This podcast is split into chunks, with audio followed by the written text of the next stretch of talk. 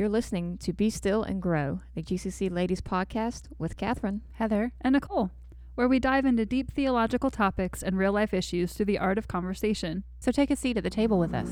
One, two,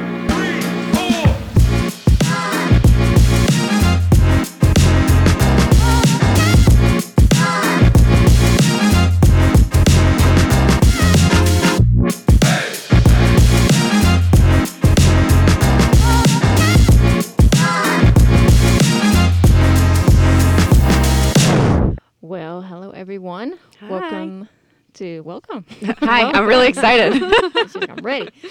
Uh, to the Be Still and Grow uh, GCC Ladies Podcast, episode six. Um, The episode that almost wasn't. right? Oh my goodness. Listen, y'all. Got a little crazy. We have a little different setup today. It's going to be okay. We're remote. we avoided electrical fire. Yeah. Everyone is safe. yes, we did not burn down the house. We did not. You're welcome. Thank you, Jesus. No, no. not in a fun way. So if, if it was a fun way. So, um, but yeah, like I said, we're here. We made it. God's working. He's moving. so we're gonna keep moving. So um, on today's episode, we have two wonderful guests. Uh, we have the wonderful Lauren Trevorrow. Can I get a woo woo?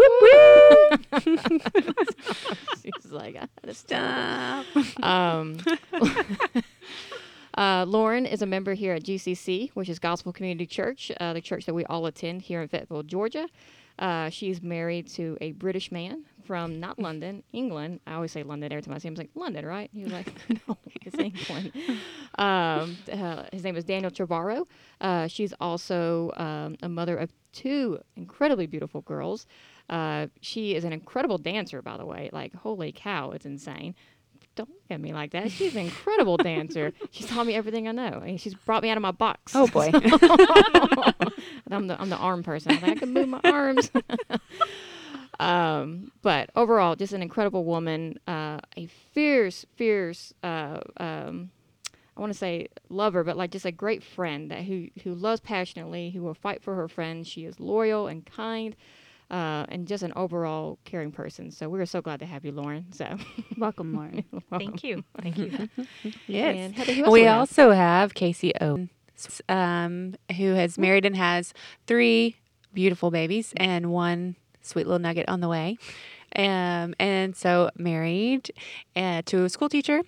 Um, and she also does a little dabbling in the school with him as well and does some homeschooling, killing it over there. I've not gotten a ton of time with Kaycee, so I'm super excited um, about tonight to get to know you a little bit better. Um, but just jumped right in. You guys have been a member of the church for a year, Um, going on a year and a half. year and a half. Yeah, so a little bit. Um, yeah, you guys just came on jumping in. Um, so I know that your heart for the Lord is very strong, very genuine, and so I'm just excited to get a little glimpse into your relationship with Him as well. And joining the worship team soon, you and your husband both. Mhm. Yeah, so exciting. So we're glad to have you tonight. We're Thanks for happy to be here. Yes. Well, cool. Well, before we get started, I got to talk about what I did last night. Oh boy, So- what have you done? it's nothing that crazy. Uh, I played pickleball last night for the first time. It was actually really fun. I enjoyed it a lot. I know you're like, "Ah, no, but it was actually really, really fun. I played with another mem- uh, member here at the church, and I actually weirdly enjoyed it. And so, like, I'm a, sp- I love sports. I love sports, but I don't get to play sports that often. And so, like, growing up, I um I never played on a team or anything, but I played. Um, I was really good at basketball, and so I was really good at uh, free throws quite a bit. And so, at the time, the the coach really wanted me on the team, but I was like, I don't want to, you know, I don't like playing for competition. I like playing for fun. And he even called my parents. He was like, you got to get her on the team. He's like, we can't force her. You can't, you know. She says no, we say no. And so, but I just like, but it's funny. I was when I was thinking about this, I was like, growing up, I I was never competitive. I was always like, I just want to have fun. But as an adult, I'm very competitive now. it's like I love everyone, but I want to see you burn. It's like, so I don't, I don't know what happened. Um, but did y'all? Did any of y'all? Did you ever play sports growing up at all? I Um, ju- uh, no. Go ahead. Yeah, no. I dabbled in a little bit of everything and was not really good at much of anything. uh, my senior year, I was like, you know, tennis is one sport I have not ever done. So let's just go. So um, my best friend and I went and played, and we did the partners, you know, whatever tennis we do too, and we made it to state. And I was like, Hey. whoa! And I haven't played. Well, I played one time since, and it was really bad. So all done. I want to end on a high note. I yes, we're just gonna stop where we're at. All done. I did um bal- well ballet, ballroom, Hmm. dance, cheerleading, all the fun stuff, dance team. So, but I was more of the nerd versus like the competitor. Hmm. Um, I did track for one season just to get closer to my brother, and I decided I was just going to be the person that always came in last because Somebody's somebody gotta has do to it. do it. Yeah. And so I volunteered. You are and so I, I did it. Yes. Oh. I did it with a smile on my face. they never put me in relays. Oh, yeah. So you reached your goal. I did. See, you came here to come in last. I did it. Done. And I Let's did. And I made everybody else feel better about themselves. Well, if that Such an show your encourager. heart right there, Oh, Laura. absolutely. Goodness. I did competitive softball. I was a Oh. fast pitch pitcher Oh, for so quite a nice. Watch out. time. I was also, I mean, I was in competitive sporting, uh, like a, but I was also not very competitive. Mhm. Um, but I just loved loved the game, Yeah. loved playing. I actually soon, when I was about fifteen, got into yoga, and that's kind of that's more my personality. Get in my own zone and kind of, but um, so and I I've done that ever since. So that's kind of like my sport. It's not really a Yeah. team sport, but it's a, you know, an athletic, you know, thing. But um, pursuit, I guess. With or without goats. I have oh. goats. Okay. I have never done yoga with them. Can we watch? Can we give it a go? you want to come and try yeah, let's see what yoga happens. with goats? Well, I also was a fast pitch softball pitcher. So What? okay, hmm. Do I Let's hear bring out the gloves. church competition? saying, Yeah. we'll wait for you to have your baby, recover. That is wise. It's been a while. I don't want to miss. but I also played volleyball in high school. I was the captain of both sports. And I also coached softball while in high school. I coached a junior varsity volleyball team. And uh, yeah, I love sports. I hate running. So track is an absolute too. no. Soccer, I was like, y'all crazy. Mm. Because I went to a very small high school. And like our graduating class was like the largest in history. And we had like 20 people graduate. And um, the options were soccer, volleyball, softball. That was about it. We had a basketball team. That's mm. running. it's the same thing. Way too much running. Um, and contact. Not a fan. But we played soccer and PE all the time, and I would get kicked in the legs all the time. I'm like, this is mm. terrible. I don't know who likes soccer, mm. but y'all strong or something because that is just it's terrible. My sister in law is a soccer fanatic. No, Not so much. I feel like pickleball is like this new thing that no one has ever heard of, and then suddenly Yeah. everybody's doing it. I, don't know much of anything about it. I had it. to look it up because I was like, I don't even know what to do. I'd like to know a little information before I get into it. It's, they say it's like tennis slash ping pong, and so mm-hmm. it's very easy to pick up on. And so when they were explaining the rules to me, I'm like. This is gonna be so bad. I was like, hopefully I will just figure it out. But I'm a person I had to get my hands on something, and so the first round I I lost horribly. The second time I almost won, and so and then the third time my, I was so tired by that point. I'm like, okay, here we go. uh, but it was actually super enjoyable. I really liked. it. I would totally do it again in a heartbeat. So it was really really fun. I liked it. we'll have to have a be still and grow outing and go play pickleball together. Oh, that'd be The remote podcast. Coming live from the pickleball, Pickleball court. court. Yeah, and I will take y'all down. Oh, bring it. She just wants to see us burn. She's already confessed that. Let's go ahead and confess some other Yeah. sins while we're at But it. like burn in a good way, in a very loving like way. I think Just the theme of the night is just they're going to be burning. Yeah, Ugh. true. Yeah, we'll be in the hot sun. We're all sweating. Like I sweated a lot. I was like, this is not that bad. And then like midway, I'm like, I am soaked. I was like, this is crazy. It's a good workout. I mean, you literally work out your whole body. I feel like so because I really thought like I was like my left arm was gonna be so tired the next day, but nothing. Like my neck's a little like a little sore, but that's I think the most of it. It's fun. Um, You just lost me. no, Do the whole working out thing. oh. it's like, well, it's fun. You don't really know you're like working out. You know, while you're doing it, you just feel like you're just having a good time. So, I guess. but it's Hey. not bad. If I get to beat you, I'm down. No. okay. Challenge accepted. Um, but yeah, so we're so excited to have you guys on this podcast. Um, we're going to be talking about waiting and talk about anything, um, just um, what God does in the midst of all of our waiting, whether it's anything big in our lives. I feel like we all have huge things that we've went through that we had a waiting season, or it could be just any small things. I feel like God uses both those uh, types of seasons in our lives. And I feel like they're so uh, full of different experiences and lessons, and we're gonna just talk about all those kind of different things. And so, uh, before we kind of get into that, we would love to kind of know both of y'all's stories, Lauren and Kaycee. So, um, Kaycee, if you don't mind, just kind of sharing a little bit about um, uh, a little bit about your story and kind of the what leads up to your season of waiting.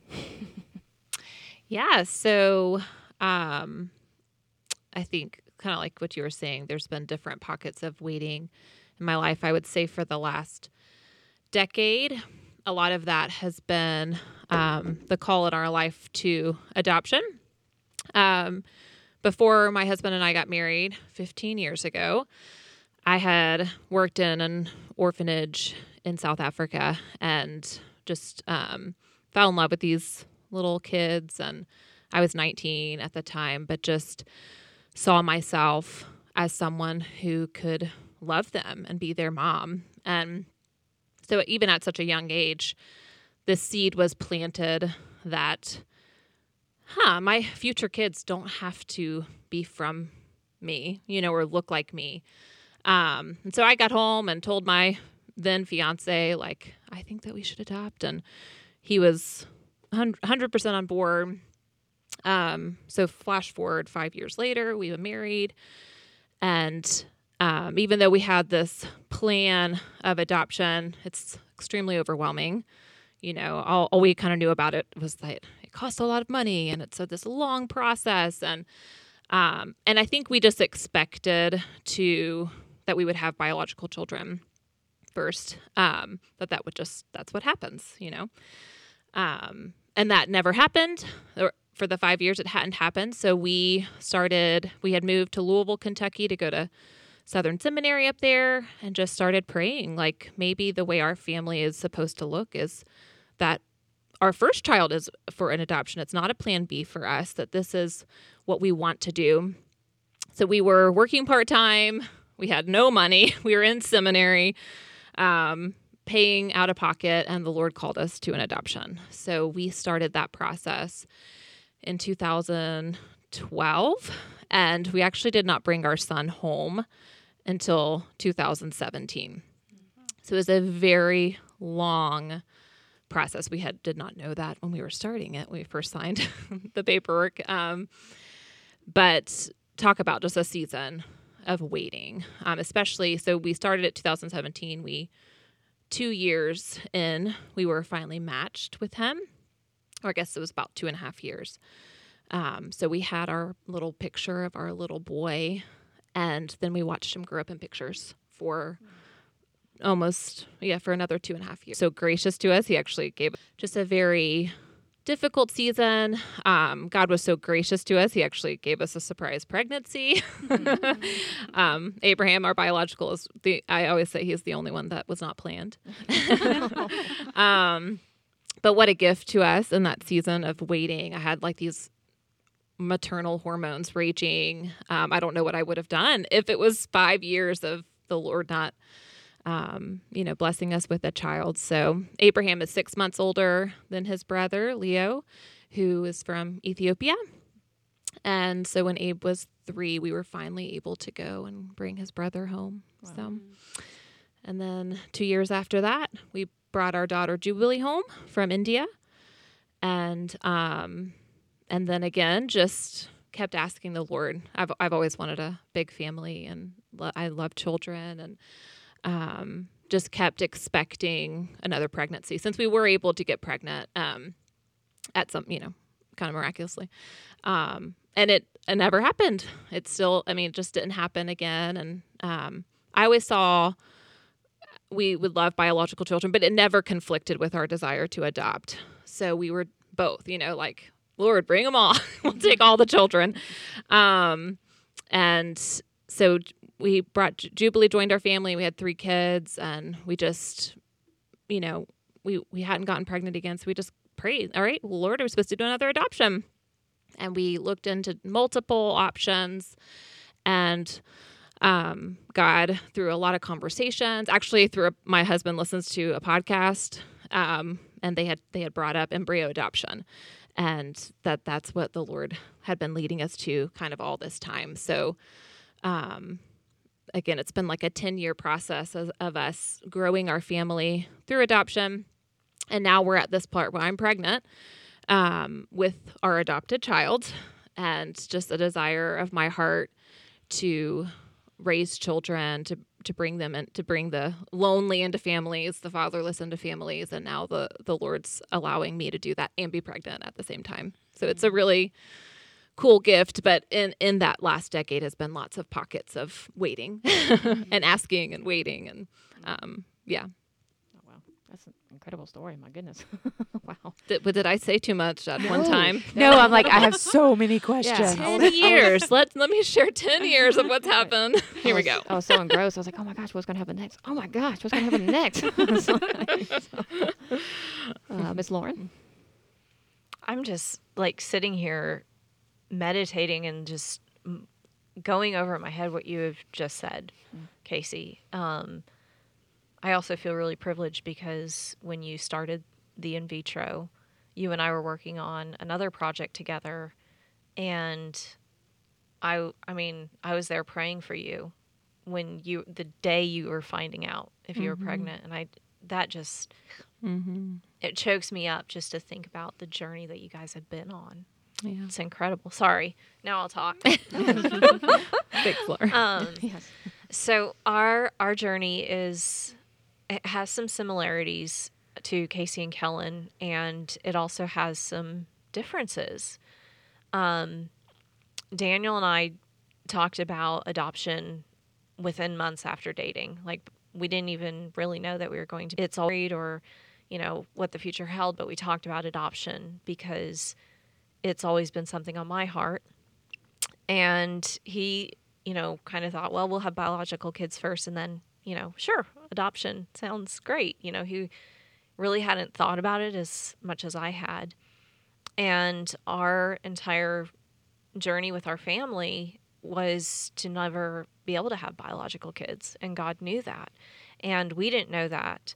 But he just he brought us to the place where we knew okay we're going to have kids. All right we trust god with that. And we're going to do adoption. Now are we going to do the international or we're going to do domestic infant? Um, and we chose the domestic infant. And my sister and brother-in-law and so many people in our family have actually adopted and i have seen horror stories with adoption. I'm i'm talking make you never want to adopt kind of stories. And I just prayed and kept on asking God, you know what my heart is and you know what we need. And from the process of signing the paperwork um, with Bethany Christian Services, we signed the paperwork in October of 2019 and we started our home study. We were home study approved April 14th, 2020, and we were matched July 14th, 2020, and the girls were born on August 24th, 2020. So the process, the time frame of when we started the paperwork to actually holding our daughters was less than a year which is mm-hmm. completely different than what you know Kaycee and Kellen had to go mm-hmm. through, and then also my sister and so many other people. So our waiting time frame looks different, but when I look back on it, there's some incredible God moments mm. that showed me I was actually in waiting long before I even graduated from high school Yeah. for this. Hmm. And I love seeing his fingerprints as I was growing up. He was doing things and basically preparing me for this journey for my daughters and in the waiting. So our waiting with paperwork and stuff was less than a year. But as far as the desire to be a mother, the desire to find a godly Christian husband who would lead the family, who is on the same page as me, all of that is a part of my waiting. Yeah. Ooh, Absolutely. My goodness. Yeah. And y'all went through a lot though before you guys decided to pull the trigger and adopt too, right? So Yeah. that was a lot of just trust and wait and trust and wait. Yeah. and- We um we're celebrating our 10 year anniversary next month. Ooh. and I mean, we started trying for kids right after we got married. Um, and there were a lot of things that we had to go through, but yeah, it, it was a process. And it also, it was a longer process for him to get to the mm. adoption stage because he really did want to have biological kids. And mm. um, so I was, I was much quicker with trying to get to that point and being, mm. you know, researching and finding an agency and mm-hmm. stuff. But Well, it Yeah. sounds like the Lord had been preparing your heart f- for years, you know, even Yes. since before marriage or even before kids was, you know, really on your like timeline radar kind of thing. yeah, Yeah. Yeah. It's preparing you for it. Doesn't always happen, but sometimes he does. I mean, Mm-hmm. that's great. I didn't know that about either one of you that he laid it on your hearts long before you were actually like, oh, hey, we actually can't have kids. What do we do? Oh, let's adopt. I feel like that's oftentimes the story, but um, yeah. What would you say for your relationship with the Lord in that time? Like big insights that you could share there for that. Um, okay, so this is just my story. So, on this, whoever's listening, I don't want you to compare yourself because every single person is very different. My story is very different from everyone else's. Um, and I, I say that because there are some incredible things. God told me my husband's name was Daniel in high school, in ninth grade. Okay. He told me I was marrying a Daniel and just that clarity and then I, I pushed it in the back of my mind and forgot about it. For years i forgot about that. So there are things that he does um, i truly believe that god gives us the desires of our hearts. And again i'm speaking to believers in this. What i mean by that is he's not a genie. You know he's not santa claus where i say okay i want this for christmas and he delivers. He puts on our hearts what it is so that when we get to a certain point, we can look back and see him and see his glory and be able to praise him for what he's done. And I say this because in ninth or 10th grade, he told me I was marrying a Daniel. That's my husband's name. He also put it on my heart that I wanted to marry a blonde haired, blue eyed guy. he had blonde hair and blue eyes. And I also wanted twin girls with brown hair and blue eyes. Hmm. I'm not saying that those are more beautiful to me or anything else, but those are the things that just were on my heart. And I can't explain it. I don't know where they came from. I always wanted twin girls, brown hair, blue eyes, husband, I mean, down to the name. When I look back now, their birth mom looks like me you know, I have no idea what their birth father looks like, but he has to look like Daniel because our girls look like us. And mm-hmm. there I can see the beauty of God putting those things on my heart when I was a child. And I can look back and see he was walking with me. He already had this planned. It's not like adoption was a last resort for us, mm. it was his entire plan for us. Mm-hmm. So, as I was going through the waiting, trying to find my husband, and oh gosh, when you're single, the worst thing anybody can ever say to you is, "Oh, just be patient. You'll know when you know." I'm everybody, looking- everybody looks at me, the single lady in the room. But that's what's told to single Oh, ladies every- is, all time. you know, you you'll it- just wait. It's fine. Be patient. You'll know when you know. Um, when you meet him, you'll know. And it's like at that time, you're going through the waiting process. Yeah. But when you get to the next point and you can look back, it's amazing what God does in that waiting process. And I love seeing him working and how I met Daniel and how I, you know, we talked about adoption ahead of time and how I can't get pregnant. And I think honestly that's a it's a blessing for us because my body can't hold a pregnancy. And um, I mean, a few of us have talked about it before, and you know, I have had a miscarriage, and it's because my body cannot hold a pregnancy. And I think that's such a huge blessing for me because of the other things that God has given us. Mm-hmm. Um, our marriage, like we got married in August. Our baby that we miscarried was due in August. Our twin girls were born in August. I met Daniel in August. Like, It's almost August, y'all. I know it's it's our it's our favorite month. Um, but those are the little details that shows how much he cares, how much he loves us, Yeah. how much he is for us and in our corner, and he cares genuinely about what our desires are and what our wants are and what our needs are, and he knows he knows ahead of time, and I I love that. If you are in a period right now of waiting, step back and ask God to show you what you can learn from it. Mm.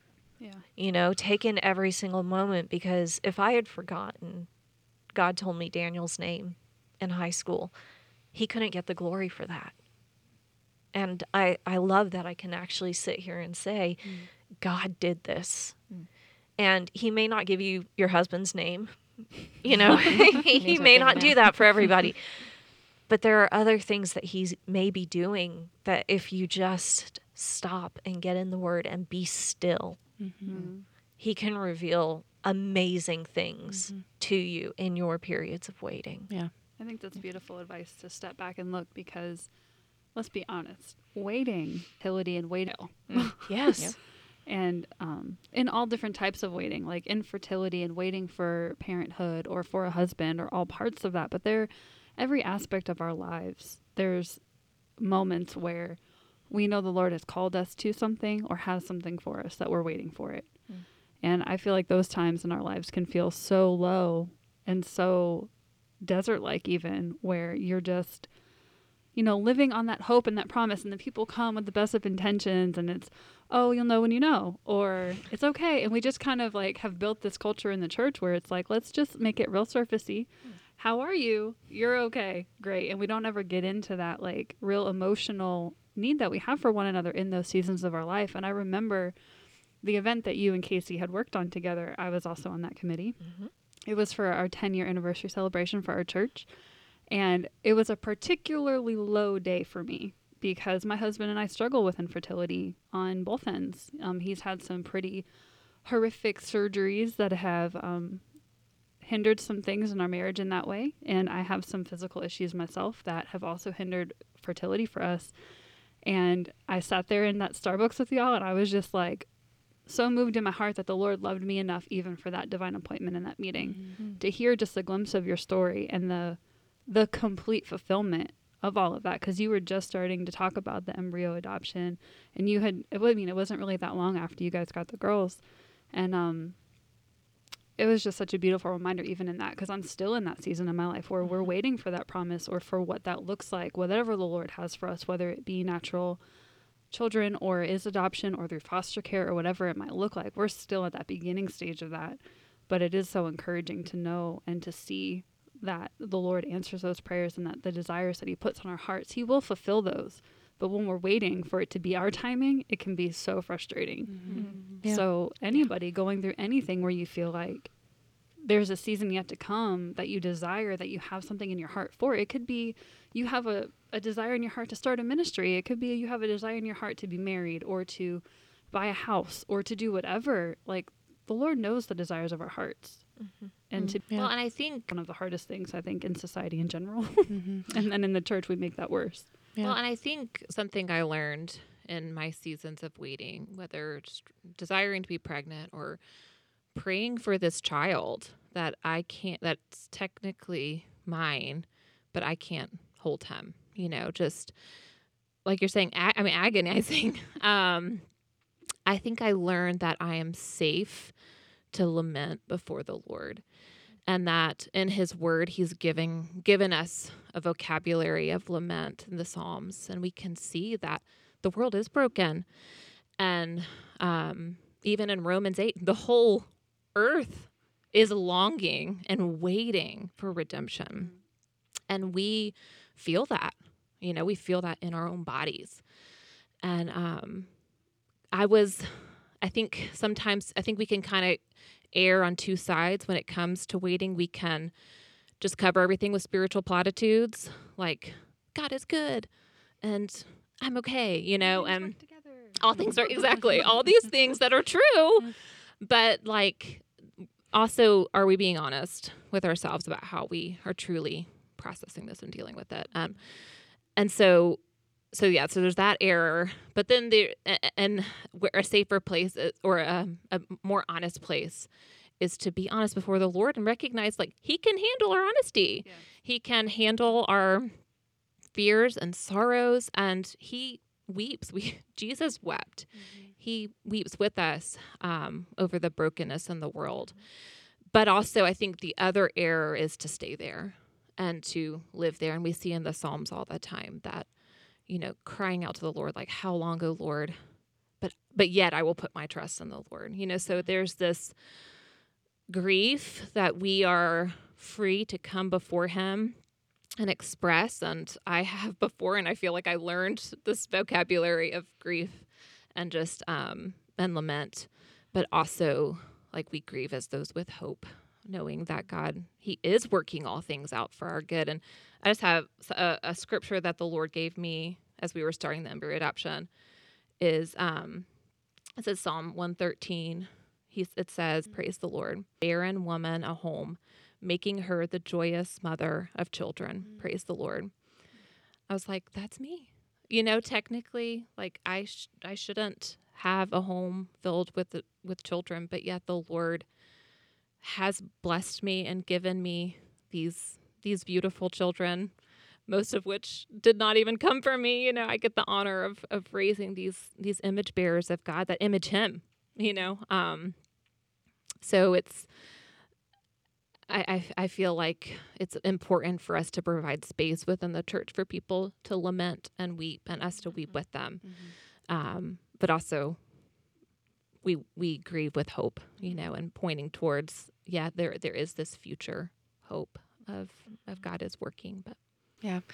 Thinking that like like Lauren, if you had been able to carry children thinking about you not even knowing Claire and Tegan, I would imagine that would break your heart, right? Like yeah, I, I, I couldn't. where would you be? What would you do without? You know, you would have your own children that you would love in the same way, but those two girls who were born on that day, they were born at exactly the right time, given to exactly the right family.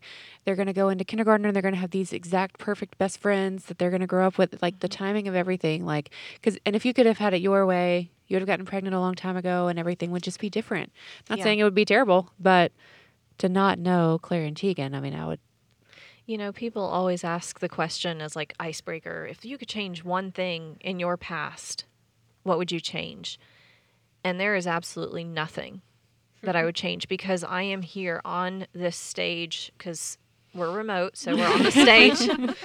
I'm staring at the wooden cross right now. My back is to the audience. Um, but I am here in this moment because of everything that I've been through mm-hmm.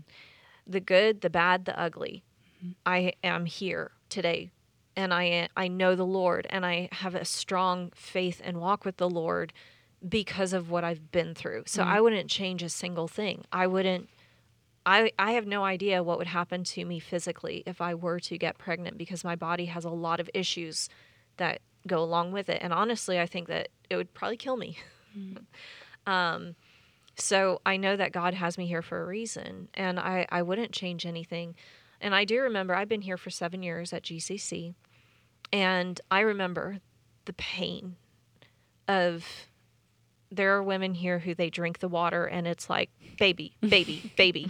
And it's it's crazy and it's amazing but i had to work really hard to not get bitter whenever those baby showers came up and i wanted to wallow so bad in just the how come i'm not pregnant yet? How come i'm not this? Like and that it's so easy to settle into that dark why me like place and you, you cannot stay there.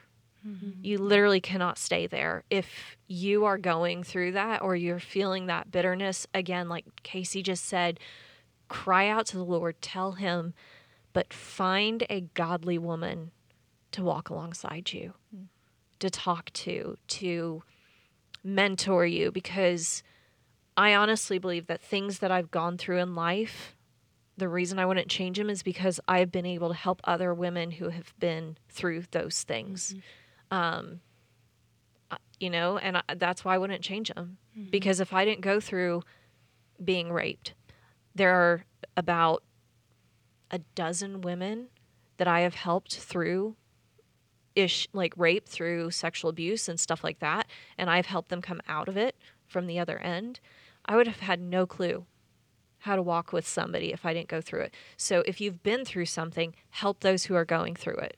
If you are going through something, talk to women or find somebody who went through it and allow them to help and pour into you so that you can go through it not alone because you're not mm-hmm. alone. Mm-hmm. We talk about that quite a bit here because obviously it's part of the lifeblood of our church is community groups and being in community with one another. But even more than just our DNA groups or small, you know, the home groups that we do have, how important it is to remember to reach out and to try. And for those of you who have that pull on your heart towards somebody, it's for a reason. Mm-hmm. Like, I don't, I'm sure that everyone has had this experience, but where God puts somebody on your heart and it's like, oh, you think about someone throughout the day or some thought pops in your mind like i wonder how they're doing ask.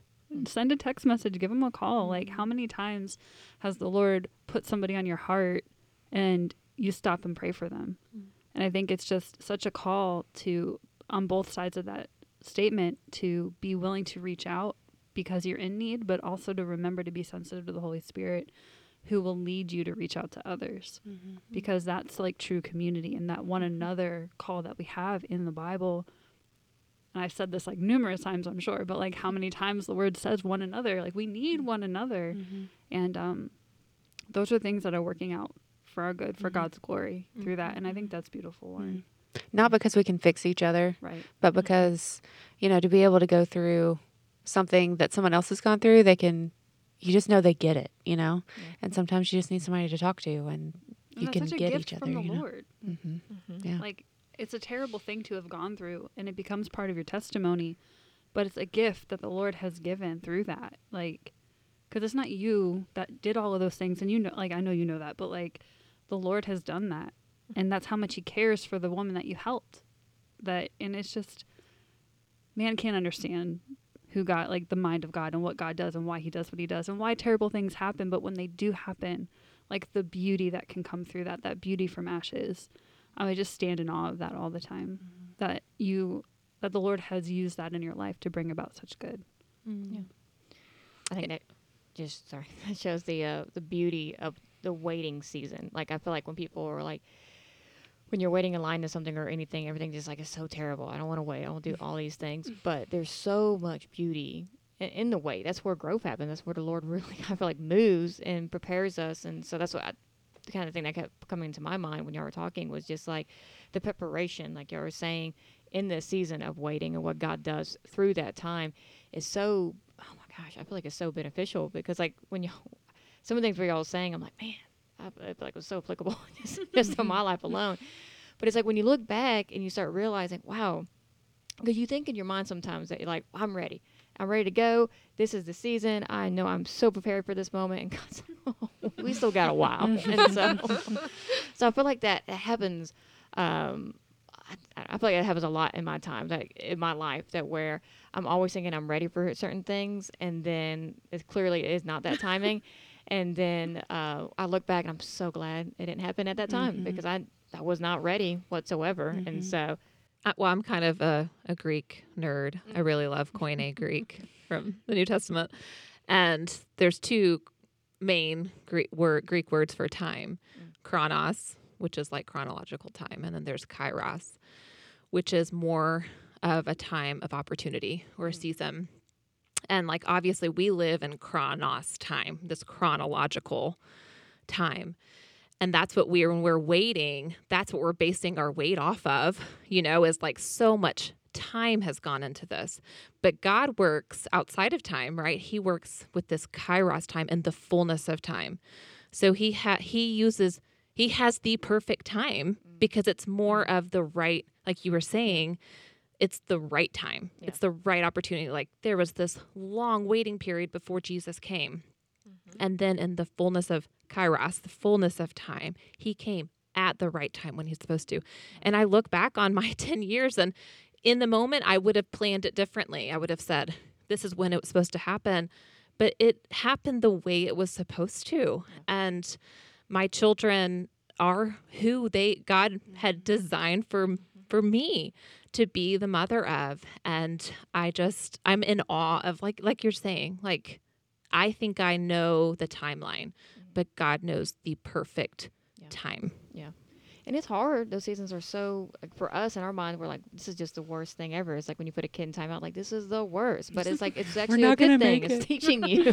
So, so I feel like that's what the Lord, you know, looks at us is like, I know this is painful, but man, it's so good for you. Like I'm about to reveal things to you. I'm about to grow you and strengthen you in this season. And um, it's hard, especially when you have heart's desires and you long for certain things.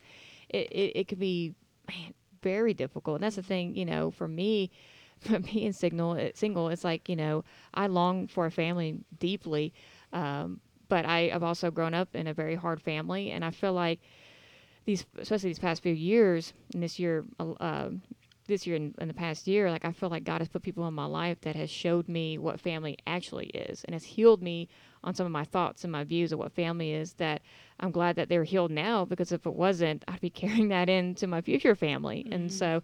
But in my mind, I didn't know I needed that healing, and then now I'm like, I'm so glad that I kind of went to the season because I can't imagine taking that in, you know. Mm-hmm. And so, but I think that shows too just the the hardness also uh, in that season of waiting. Like there's times that you know we could be like, I know God, you're doing something, and I'm going to be patient, but sometimes it is really crappy and it's really freaking hard. Um, I imagine there's probably in y'all's storylines of of times where it was probably really hard. You probably really kind of questioned the Lord at a couple of times. Um, w- is there any kind of uh, memory that pops out to you the most that you're like, yeah, that day or that month, that was a hard time in my in my time of waiting. Um, I think the hardest thing that we went through was our miscarriage because it was physically painful. Also, at the time, I didn't realize that you can actually go through postpartum depression. Um, and so Daniel called it, well, he thought I was demon possessed um, because of the way that I was acting. But I mean, it was the hardest season for us. And I got really mad at God because I, same as you, Kaycee, I have cousins and friends, and like, it's like they they can breathe and get pregnant kind of thing and that was hard for me to deal with but my sister who had gone through two adoptions and um, their journey was very long as well and hard she told me something and i have held on to it and i know you've heard me say it before Kaycee because i tell every single adoptive couple that i talk to which i talk to a bunch of them um, the same thing and that is you have 100% chance of being matched with the baby that God intends for you. So I'm going to flip that. You have a 100% chance of marrying the guy that God has intended for you. You have 100% chance of being successful at a ministry that God places on your heart and he chooses for you. When it's God's will, it's going to happen.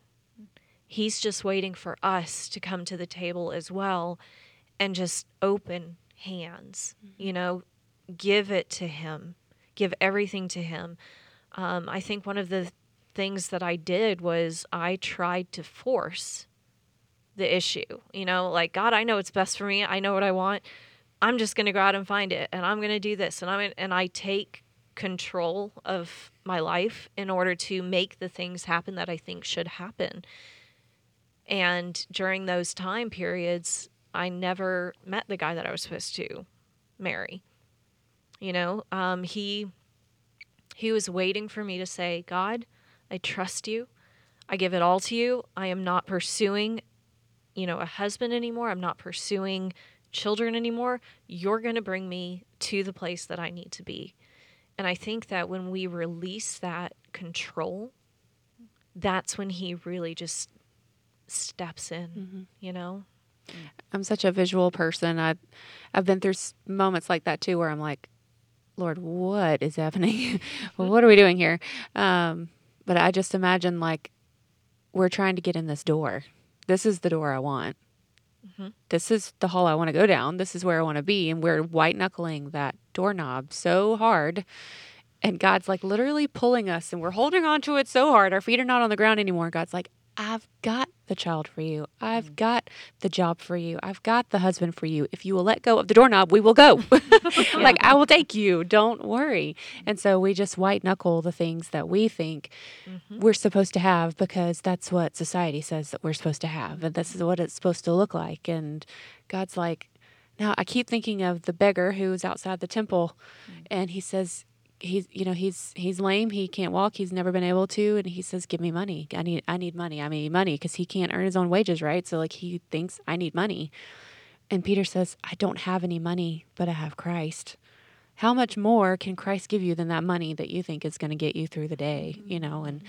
so so many times we're asking for such a small thing mm-hmm. when god says honey, you have no idea. that is small potatoes, if you will. And I've got some I've got so much more for you. So let go and ask me, you know, come to me open handed and I will give you well so and, much more. and sometimes we don't get what we're asking for Yeah. at all you Yeah. know and but psalm 16 like in his presence is the fullness of joy Mm-hmm. And i do think that there is a place of something that I, again that i just learned in this these years of waiting is like god wants us to ask and to ask boldly and to ask continuously and bring him all of our these desires. But ultimately we also have to surrender to his will. You know we see mary she's asking questions like why? But then ultimately it's like okay lord what what you say i will do and I submit. And um like it's just such a beautiful thing that we can come to him with all our questions and our whys and our anger our, our human emotion. Um but ultimately we have there is a submission and a, a surrender to what he knows is best even if it's you know not not what we would want. Yeah. I think about that statement about not what we would want, but then also think about, man, I'm like a different person than I was 10 years ago, mm. 20 years ago. Like the desires and the things that would have attracted me then are not the mm-hmm. same as now. Mm-hmm. And how many things and times in your life have you desired or wanted something because you think it's that right door, that right mm-hmm. opportunity, this, that, the other. But then looking back, it's like, that was obviously wrong. like, and I'm trying to think, like, has there ever been a moment in my life where the Lord has come through and I've been disappointed? Hmm. And the answer is no, because God is faithful and He does more over and abundant than what we could ever imagine. And there's moments of confusion for sure in my life, like through my marriage, we've gone through some really dark and down times. And um, in those moments, being bitter about every other newlywed couple is having this grand experience, and we're newly married, and my husband's having surgery after surgery after surgery, and I, I, I remember vividly laying in my bed having like a practical temper or a tantrum before the Lord, like, how could you do this to me? Mm-hmm. As if I deserve anything other than wrath and death. Anyway, but Lord, how could you do this to me? I've been good my whole life. Like that whole piece of the Psalms. Mm-hmm. And God really taught me in that moment as I look back, not in my idio, idiot, idiotic behavior then, but now looking back at that, processing the emotion through it and getting it out. And it's like when you read in the Psalms and you even see David, who's like, Lord, where are you? You have forsaken me. Where, but eventually there's a shift, mm-hmm. and it's like, but you have never failed me. You have mm-hmm. never left me. And eventually those lamentations turn into praise mm-hmm. and turn into remembering who God is and what he does. And I would just encourage anyone to stop and to really think about those moments that have been hard in your life that are better now. Have you been disappointed by the Lord? Mm. And the answer is no. Because he is faithful. And even though it doesn't look like what we think it should have looked like or whatever, that experience and that wisdom learned through it is worth so much more. Mm-hmm. Mm-hmm. Well, And it- and and he he gave us himself. Mm-hmm. You know, like that's in these seasons where I'm just so desperate and longing and want what am I'm desperate for the Lord and I'm clinging to him and our relationship I, he feels so near to me and um like he gives us himself his, his presence Yeah. is is where our joy is found and where our hope and and Yeah. what, we- what we- that's what we really want mm-hmm. Yeah. is him Even Jesus, the things. Mm-hmm. even Jesus in the garden, he's like, Lord, take this cup from me. This is, mm-hmm. I don't want this to happen. I don't want to go to the cross. I don't want to be arrested tonight and crucified. I d- take this from me, but not your will, or not my will, but yours be done. And if he hadn't, if he had gotten, you know, what he had asked for that night, look how different everything would be. Look at the glory that did come because he surrendered to God's will and he was obedient and he climbed that mountain. And we just need to do the same. Um, Yeah. even though he didn't get what he wanted, we're not always going to get what we want either. but it's for our good. The biggest joy killer, though, um, like you said, turning to the Lord is is the joy. But the biggest joy killer, if you are going through a period of waiting right now, is comparing yourself to somebody else. Absolutely. And I mean, you. I just heard you say it, Nicole, when um, when you were newlyweds, you were sitting there like all these other newlyweds are happy. Um, I did it when every single lady in our church started getting pregnant. You know, it it felt like that. I I did the same exact thing. You cannot compare your journey to anybody else's because as soon as you do that, you're telling God, I don't trust you with what you have planned for my life. I want what you have planned for their mm-hmm. life. Mm-hmm. And it doesn't work that way. Mm-hmm. It makes your heart callous, and I can guarantee Yeah. now from experience looking back, their marriages were not perfect. no. those people who had those children, those experiences were not perfect. Yeah, but we exactly. callous our own hearts and we rob ourselves of that ability Yes. to have community and relationship with people mm-hmm. and to glean from other walks of life, from other moment like where people are walking, maybe they're where you want to be. But you're robbing yourself of the mm-hmm. ability to have that relationship mm. and to joy with them in their joy. Mm-hmm. Yeah. Mm-hmm. And if you have to do something, you know, kind of silly to get yourself out of that position, I looked at all the women who are getting pregnant, um, either boys or girls, and I'm like, well, I don't know what I'm going to have eventually, but I'm going to start staking claim for arranged marriages because I know these parents are raising their children in the Lord, and that's what I want. So it kind of come up with a way of bringing yourself out of that um, that bitterness and just looking at it as a blessing for them and you know just take yourself out it's not all about you Yeah. you know it's about the lord and what is he doing yeah.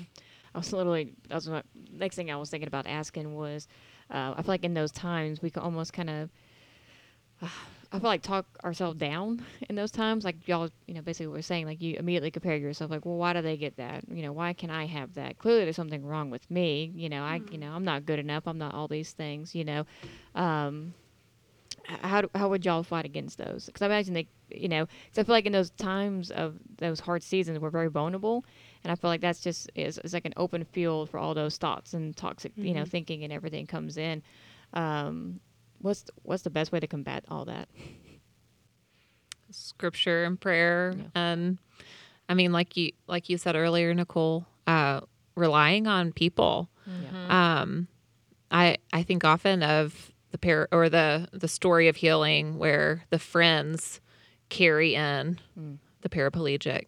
And you know they end up bringing him down through the roof. And jesus says because of your faith you know this this man is healed or get up your mat take up your mat and walk. And i think we need people praying for us and fighting for us for joy and um, that we need people that we're super honest with. And um and yeah i mean the name of this podcast be still we need to be be still before the lord like you were saying earlier. Just be still and listen and allow him to meet us where we are yeah. Have surround yourself with people who glorify the name of the lord and edify others. Um, have somebody to pray with you. Talk to, I mean, honestly, if somebody, if I hear Satan's voice and you're not worthy or you're never going to be a good mom, I mean, I'm sure I could come to any one of you and tell you what Satan is saying, and you are going to smack it out of me, you know? Maybe Um, literally. I'm sorry. No, no, that's why I love you. Um, you know, let me take my glasses off first. though. but surround yourself with women who will tell you the truth because it is so easy when you're in the moment to listen to the lies of the devil. And it sounds so real. It sounds so true. You know, you'll never make it. You'll never find somebody. You'll never succeed. You'll never move up in your job. You'll never have this. You'll never keep a plant alive. and they're lies because that's not who God created us to be. And so have somebody in your corner, have somebody to pray with you or to tell you the truth um, and just really listen. Yeah. Um, in the podcast we we've had leading up to this one, we we talked a lot about friendships and how important it is to have relationships and having people in your life that will call you out, that will encourage you uh, and build you up. Like it, it is so, golly, so important to have. It's such a beautiful thing, and a, a such a beautiful thing that God has given us. Uh, this that beautiful gift in our lives. Um, is there a time in y'all's season of, um, of wait where there was a low point or just a really hard time and one of those uh, friends in your life or someone in your life that was just there for you that just sticks out Um, I mean, I can think of so many. I was like, the Lord. so many. Um, I, I remember when we were in the adoption process for Jubilee, we had named her, and um, it was a special needs program, and our daughter was.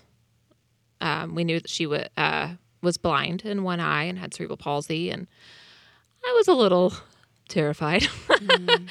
like, I am am I prepared for this? You know, and um, my dear friends. We've been friends since middle school. She loves the Lord, and we just she she sent me a rose, a David Austin rose, and it was the name Jubilee Celebration was the name of the rose, and just God has chosen you for Jubilee and Jubilee for you, and just um, filled me with like just this reminder that God will enable what He's called. He will enable. So That's beautiful Um, I remember the day that our adoption specialist called us, and of course, during COVID, Daniel was home working from home, and she said, You need to go get Daniel. We have a profile to talk about. And I was like, Okay. And she started going through the profile, um, who, you know, what w- the questions were about, you know, the birth mom, the birth father, um, all of the different medical history, everything. And then she tells us that it, you know, from Tennessee, she found us and she's having twin girls. And I remember that moment, like as she was going through the profile, every single thing was something that I prayed. I, I say secretly, it just means not out loud for with God. I wanted a different state because I have boundary issues and I want to be everybody's best friend. so I needed something touching Georgia, but not where, you know, it was an issue for me. And I wanted the birth mom to find us because I hated the idea of competing against all the other adoptive couples at Bethany that we had gone through our orientation with. And so there were little things like that, well, the big things that God just put all down. And she said, Are you guys interested? And I'm screaming through tears, Yes. And Daniel's like, I thought we were going to pray over every profile. And I'm like, Already done it. This is the I already done it. but I remember that. That was on July 2nd. And we found out on the 8th that she chose a different couple. Mm. And that devastation, my parents told us, don't get your heart set on it. Like, be cautious because she still has to come back and say yes because she was looking at us and two other couples. And that devastation, because it every single one of my little boxes, God checked off. And I remember just my parents praying for us and over us. And I spoke with, um, she's now their godmother. Um, she's like a sister to me, and she's my prayer warrior. And she just prayed, and you know, she was there for us and stuff like that. And um, people were praying for us. And we found out she came back to us on the 9th and said, The other couple said no, they don't want twins. And will you meet her on the 14th? So during the the second until the 14th and like that in between time, we were so up and so down, and we got a no. Um, and it was absolutely devastating. But I had to keep on reminding myself these are the things that God put on my heart. These are the things that I feel like He has promised, and I'm going to trust. And we even got another profile in between on the 8th, and I flat out said no immediately. I knew in my heart it wasn't, that was not our adoption. And I knew that the girls were our adoption. Um, and so, yeah, just those people loving us, praying us through that, um, through the devastation, and looking back, it's it's amazing to see when you fall on your face to the Lord, and you tell Him, and you talk to Him, and you have that that relationship, the strength that comes through, and the peace, and you know it was devastating, but we had peace, and I do credit my friend Amy. Um, for a lot of that. You know, she she was one of my biggest supporters and gosh, I wish she lived down here because I would totally bring her to church down here too, but she's in North Georgia. Um, but yeah, having community, you have to have that whether it's at your church or just friends, but have them there in those moments. Yeah. Having someone coming up to you and saying, I'm in a season and I am struggling, what is something that you would tell them? And also just kind of, you know, how important it is in those times of a hard season just to cling to Jesus in those moments. Yeah, I mean, I I think again, like I was saying earlier, I know what that feels like. So I think I would just weep with them if that was what was needed. Um, just provide a place for them to lament and um, be a support of asking God talk for for their desires on on the, on their behalf. Um, but then also, yeah, like like I said, just telling them like God is not withholding from you. Um, just at pointing them to God's goodness, um, just trusting His faithfulness. And then more practically, I also think seasons of waiting can be very beneficial. You were saying this earlier, Catherine, as a time of preparation. Um, I mean, this is such a silly thing, but before Leo came home and the six years waited for them, I learned how to make sourdough and start a garden. And now these things that I learned in that season of waiting are benefiting him, mm-hmm. my, my mm-hmm. family. So um, I do think seasons of waiting can be great times of preparation as well. So mm-hmm. that's more practical. Yeah. I would I wouldn't start with that. I'd start with the hug. Yeah. yeah, there you That's what I go. was thinking. I'm like, I feel ya. A hug. I'm not even a hugger, and I would be like, Yeah. let Come me here. love on you. Yeah, but you have to actually go, go and ask for help. Mm. And that's that's the hardest thing. It's so hard for people to go and ask for that help because you think, well, they're busy. You know, oh, well, Lauren has twins, you know, and they're two next month. Like she's too busy for me. That's not the case. You know, anybody who you go up to and you tell them you're going through something, honestly, if they turn you away, they're not a true friend. So go and ask the person. Go and talk to them. Go find somebody who can embrace you um, through your waiting and through your season. So just step out in courage and in faith. Also, if you don't know who to go to, just pray and see where God leads you. You know, it might be the most random person you haven't met yet in church or, you know, somewhere that God brings into that space at that moment and lays it on your heart to go and talk to somebody. Absolutely. Um, well, it is. Um, I actually funny. I heard this um, quote today. It says, "Where you don't have to understand the plan to trust that God has a purpose." Um,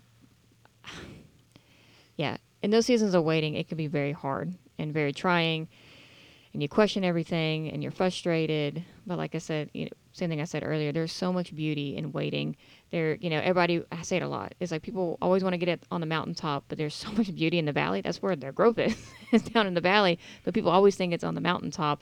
Um, but I think it just constantly shows God's hands and His goodness um, in those seasons of waiting. Um, that He, that He's, He's there. He's near to the brokenhearted. Um, he's closer to us than we even realize. Even when we don't see Him or feel Him, he, He's still there. Uh, he gives us hope and courage in knowing that He's, you know, beside us. Um, and he welcomes us daily to get in his arms and just let him pour out his love on us um, as we start to leave out um, nicole what would you kind of give as an encouragement for people Well, I would actually read James 1, for hmm. verses 2 and 3. Count it all joy, my brothers, when you meet trials of various kinds. For you know that the testing of your faith produces steadfastness, and let steadfastness have its full effect, that you may be perfect and complete, lacking in nothing. And I just think that station, as we ponder waiting in those moments, and as we're living in those moments of devastation and despair and waiting, to remember to count it as joy because even those moments are producing endurance and mm-hmm. perseverance and they are making us more like Christ. Yeah. and to that's the ultimate thing is to keep your eyes on Christ mm-hmm. because it's not about mm-hmm. we're not the main character of the story. Yeah. it's his story. And um I would just encourage everyone if you have no one to reach out to, you can email us. We will respond. Be still and grow podcast at gmail.com. But um, I would also encourage you to reach out to your sisters in Christ in your church, in your family, your friend groups, um, to know that you're not alone and that we God has a plan and it's a good plan. Yeah. It doesn't always feel good, but we need to remember that we don't define what goodness is. That God is good. Therefore, what God does is good. And as painful as it can feel, it is good. Yeah. And I think that's a hard lesson for every Christian to learn. Good thing. Christians like me who have come out of the prosperity movement, that suffering can be a good thing because suffering really shows us what joy is. Mm, And how would we ever know the joy of the Lord if we didn't know what suffering felt like absolutely and just how good that is? Mm. And um, yeah. Yeah. amen and amen that was beautiful um, thank y'all thank you ladies so much for being vulnerable sharing your stories and um, thank you for just being an encouragement to anyone who listens who needs to hear this um, as we say with every podcast we pray that this is a tool that you can uh, listen to and it could be a help to you not the main tool your main tool is jesus and it's the word um, but if this can be a help to you, uh, we feel very blessed and grateful that God can use it uh, for His glory. So, as we do with every podcast, we like to end with prayer. Kaycee, would you end us out in prayer? Sure. Father, we we do come to you and just declare that you are good, that your ways are higher than ours. Um, Father, in our fast food culture of just instant gratification, waiting can be excruciating. And God, I pray that you strengthen us, broaden uh, our shoulders to walk faithfully in our seasons of um, trial as we are waiting, even for small things and even for really good things. Um, God, I I ask that you give us, um, like the scripture says, God, just that perseverance, and help us to trust in you, God. Um, help us to see that you are working all things for our good and for your glory. And I pray that that be our main goal is to bring you glory in life and all in all that we do. May our stories, Lord, point to your glory, glorious who, who your glorious story, Lord, that um, Jesus rescues us and um, he is redeeming all things, even the broken things in our life, Lord. And we just give you all the glory and praise. Thank you for these women and just this opportunity to grow more together. And pray that in Jesus' name. Amen. Amen. Thanks for listening. Please email us at be still and grow podcast at gmail.com with your questions, comments, ideas, and prayer requests. for more content from Gospel Community Church, check out the Training Day podcast hosted by David Sandridge This is Catherine. Heather? and Nicole. Join us next time. We'll save you a seat. Till then, be still and grow.